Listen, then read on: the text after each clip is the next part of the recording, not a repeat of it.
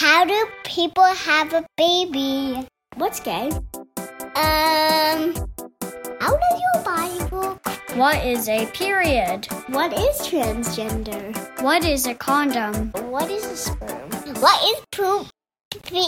I can't say it. What is puberty?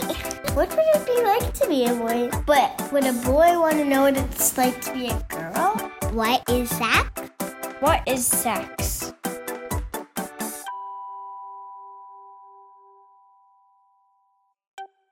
Welcome to What is Sex? Each episode, we will discuss one anonymous question we've been asked by a kid while teaching sex ed. I'm Isy. And I'm Rebecca. And we are two of the co founders of Yes, a nonprofit that provides sex positive, intersectional, consent based sexuality education to people of all ages. We believe it's never too early to start having these conversations. To learn more about us, check out our website, yes to yestoconsent.org. That's Y E S T O C O N S E N T.org. And follow us on Facebook and Instagram at Yes to Consent. Upon going back and listening to our first episode again, we realized we didn't really introduce ourselves. We also realized that Isy's turtle's filter is pretty loud in the background. So loud. Uh, but we're new to this. So keep listening. we promise we'll figure it out eventually. Um, my name is Rebecca Klein. My pronouns are she, her, hers. I am 26. I am white. I am culturally Jewish. I have a vagina and big breasts, and I make jewelry. And my name is Isy Abraham Raveson, and I'm comfortable with they and she pronouns. I am a white, Jewish, cisgender woman from northern New Jersey, and now I live in Philadelphia. Uh, I'm a sexuality educator, and I'm a big sister, and until recently I was a preschool teacher, and I sing a lot. Rebecca and I share a lot of these identities, so in some ways we have a lot of shared perspective. We grew up in the same hometown, um, and still sometimes our perspectives differ really widely but we are also going to make sure that we bring on a lot of guests who have different identities and different experiences so that we can have a more rich conversation. Now back to your regularly scheduled programming. This is episode one, our first ever podcast attempt. So we're starting off with a big ask. This week's episode is What is sex? What is What sex? is it?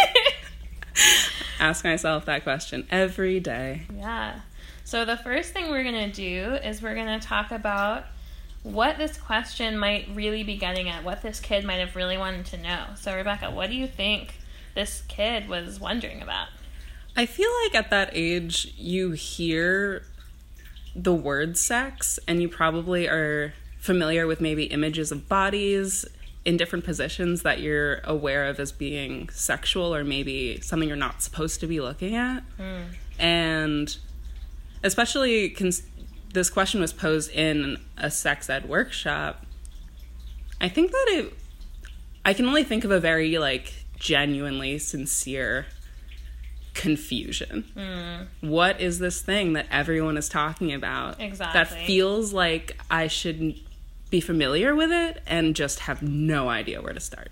Yeah, that's really similar to what I was thinking. I was really thinking, I was imagining a kid thinking, what is this thing all about? Like, this thing that is everywhere. It's in every ad, every TV show, like, everyone's life. We know, like, we kind of came from there, but Yeah. no one's talking about it. Like, what's the deal with sex? Why am I in a sex ed class? Why do I need to know this? And why is this word such a big deal? Because I'm sure that they've experienced adults really reacting to kids talking about sex or thinking about sex in a way that seems like you're not supposed to be thinking about it. So it's kind of like just Where these multiple messages. Yeah, it's everywhere, but we're not supposed to talk about it. So like, can you just clarify what the hell is going on here? That's how I felt when Silly Putty first came out, and everyone was sort of just sticking it and letting it dissolve into little puddles. and I had no idea why it was so attractive, but it was just this thing you wanted to play with all the time. Mm. But my teachers wouldn't let me. Just yeah, sex is just like just silly like putty. silly putty. exactly. So, when did you have this question, and how do you think you learned the answer? So I think that I learned the answer before I had the question. You know, Mm, I yeah. remember a guest speaker coming to our third grade class and defining sex for us in a way that I left feeling really confused and kind of freaked out about.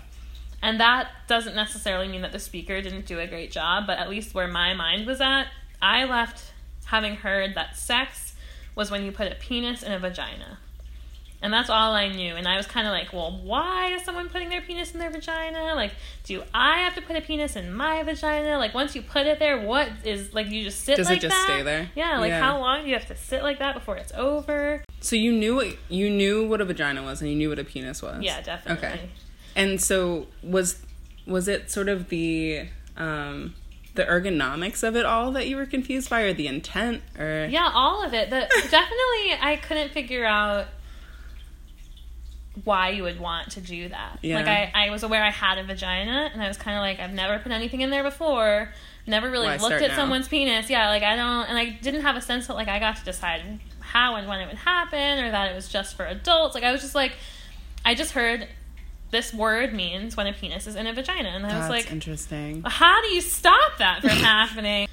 And so the whole thing felt very jumbled and confusing. And it honestly wasn't until probably high school that I had a true sense of what comes after the penis and the vagina part or before what all the rest of the parts. Wow. Yeah, and I felt like it took me a really long time to unlearn that that n- notion that the most important or the most real kind of sex was a penis and a vagina. Mhm.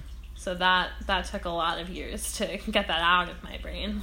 Yeah, I know I had such a different experience than that. First of all, I don't remember ever learning about it. Mm. I don't remember someone coming into my class and telling me, this is what it is, this is how it happens, these are the people who do it.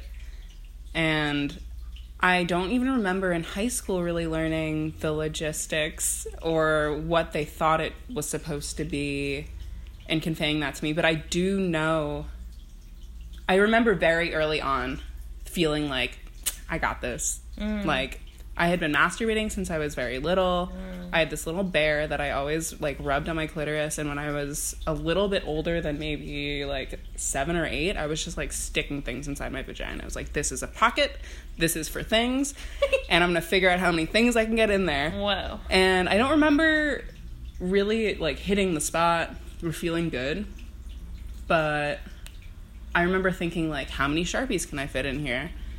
What like what happens when I put this inside?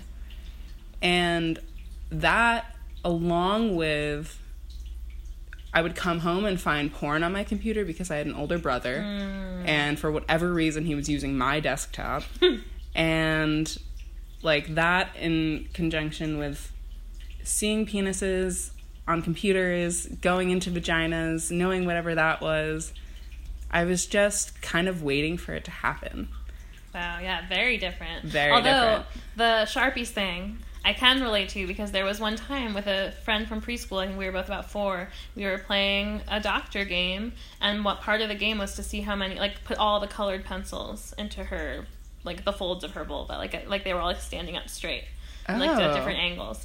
And I remember talking to my mom about it afterwards. Because I don't know how she found out that I'd been doing something, but I didn't want to say because I was embarrassed, and she was trying to guess what had happened. And finally, we like got to an understanding of what had happened and she was really clear that is not what you do with a vagina you don't stick colored pencils in a vagina that's not what it's for Interesting. which is true not, not what it's for um, I but i like definitely felt ashamed that we had done that oh, yeah huh. Yeah, I never felt any shame until I was I used to sleep with my mom at night. I was really afraid of the dark until I was old. I would say I'm still afraid of the dark, but mm-hmm. I was sleeping with my mom until well into my like early high school days, mm. if I could. And I remember one night, not that old, but maybe 12, touching myself, and she noticed and very sort of discreetly was just sort of like, we don't do that in public. Like, we don't do that around other people. Mm. And without like sort of shaming me in any way, I felt immense shame. yeah i had the same experience i remember i was much younger maybe three or four and my mom saw me touching my vulva and she just said after we touch your vulva we wash our hands which is like a really non-shaming like helpful thing to know right like that, that makes sense yeah. but i heard that as like for whatever reason, maybe other cultural messages that I already had this sense of private parts and just the idea that she had seen the notice that I'd been doing it. I probably wasn't even aware I'd been doing it. I felt really um, embarrassed. Yeah. So, yeah, it, it really is hard to make sure that a kid knows that it's okay. Like, even without explicitly telling them it's not okay, we really picked up on those Right. silent messages. Yeah. And I knew that whatever sex was, I wasn't supposed to do it. Hmm. Yeah. I knew it was it was a weird combination of knowing it was for me, like hmm. girls have sex, fun girls have sex, hmm. and if you like boys, that's the next step. And also feeling like even if it happens, you can't tell anyone. Don't tell anyone. I didn't think I was a fun girl, so my big thing was I won't have sex until it's appropriate, which for a time to me meant married or in a committed monogamous relationship similar to marriage because the legal status was not important to me, but the security and trust and love of the relationship in early high school, I felt like, you know, I don't know, whatever I thought I was, like smart, strong women wait to have sex. Yeah, that's I, the kind of the message I was getting. It's like I'm not. I don't know. It was a real internalized slut shaming. I was like, I don't want to be slutty, and I like I want to be good, and good women aren't undone by their sexual desires. We aren't gonna. I'm not gonna make this mistake. I'm not gonna get pregnant young or give boys power over me. I'm gonna protect myself and wait. And I I feel sad about that now that I felt that way. But yeah, um, yeah, I I just wanted to be cool. Yeah. I also liked boys and mm. women at the time, but like wasn't really sure what that was. I mm-hmm. thought that was rooted in jealousy and just mm. being envious of other bodies. Mm. But I liked boys, like acted as though I was proud of it and there was nothing wrong. But I maybe because I knew other people were judging, I just tried to play it off like this is cool. And I like it, but I like it cuz it's cool and mm-hmm. this is this is where I'm at. Yeah, there's a lot in thinking about what sex is and how we figured it out. That's about, but what's the normal way to feel about sex and what am I supposed to do and am I supposed to know? Mm. And how do I show that I know enough that I'm not weird but don't know too much that I'm weird? I remember that too. I remember in camp there was an improv show of the like the older kids did an improv show and there was a joke that ended up being kind of a double entendre by accident that was sexual and the older kids in the audience got it first and were really laughing and then the counselors kind of cleared out the younger kids from the theater We're like the show's over like go to bed and i remember the other girls in my cabin being like i don't even get that joke and i remember i did get it and i felt like You couldn't tell them. I did tell them, but I felt really uncomfortable. I was a little bit older, and I felt like, okay, if you like, if you must know, I'll I'll tell you. But I also felt a little bit weird that I knew this thing they didn't know, and um, yeah, it was a really big sense of like, I don't want to be the first, I don't want to be the last. Like, I don't want to watch porn, but I also don't want to know nothing. Hmm. Yeah, and I did end up like finding random things on the internet. Probably the way I understood that joke is some random thing I read on like a one of those like I read forums on these like not Neopets but like Neopets esque like websites of mm-hmm. games and Yeah. there were discussion forums and I ended up learning a lot about sex from those random corners of the internet. I can only imagine what information you gathered from a chat on a Yeah. Neopets adjacent Yeah. game app. There was some discussion on forum. Dell 1995 Exactly. Desktop. Yeah, there was a like a discussion thread that was like perverted teachers themed. And none of it was really about perverted teachers. It was about kids God. like misunderstand like or like making jokes about things that teachers Mm, could have meant. gotcha. But I learned a lot of words from that and like how things could be punny Mm. and sexual. Speaking about teachers and what sex is and how we came to understand it better, I remember being sat down in seventh or eighth grade because all of my teachers found out what skeet meant. I remember that too. And I remember us all knowing what it was, but I don't think I even really knew that it was sort of, it could be the end of something. And then at some point in like just a year or two, it I came to define it as, oh, that's the end of sex. Hmm.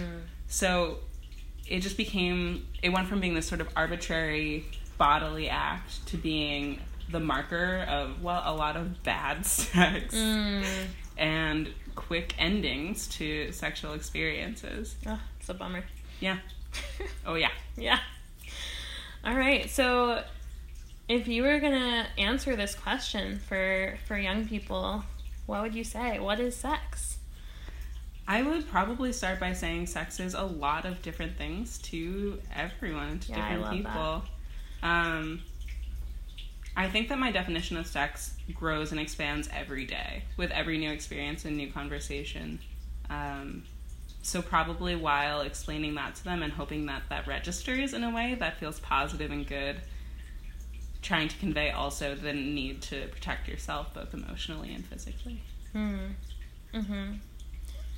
Yeah, when I answer this question for young kids, like elementary school, I always say sex is usually some combination of body parts touching each other. It can involve mouths, it can involve hands, butts, penises, vaginas, like usually some combination of those body parts in a way that feels good.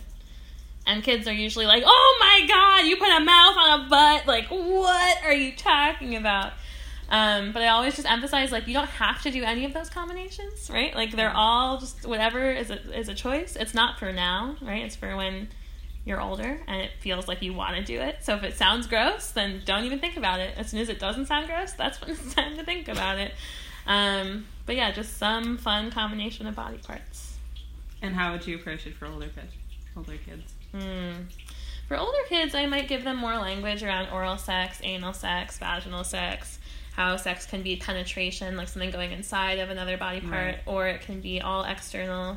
But it's just about what So- feels good. Yeah. Yeah, Awesome. yeah. There's the ice cream truck. Full disclosure, there have been trolley passes, and we have tried to take the precaution of turning off the AC in 98 degree weather so that True. For you, all, listeners. all for you, so that you don't have ambient sound. we want you to hear us loud and clear.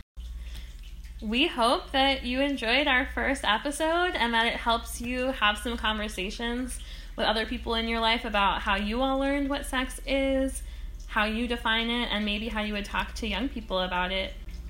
Contact us with your thoughts and questions, anything you think we should be discussing, if we made you think about anything. If you have any young people in your life who have asked you some stumpers, Mm. please send them our way. We will try our best to give you the language and the understanding you need to discuss it further with them. So again, you can contact us at yestoconsent.org. I'm Isy. I am Rebecca. Thanks for Thanks listening. for listening.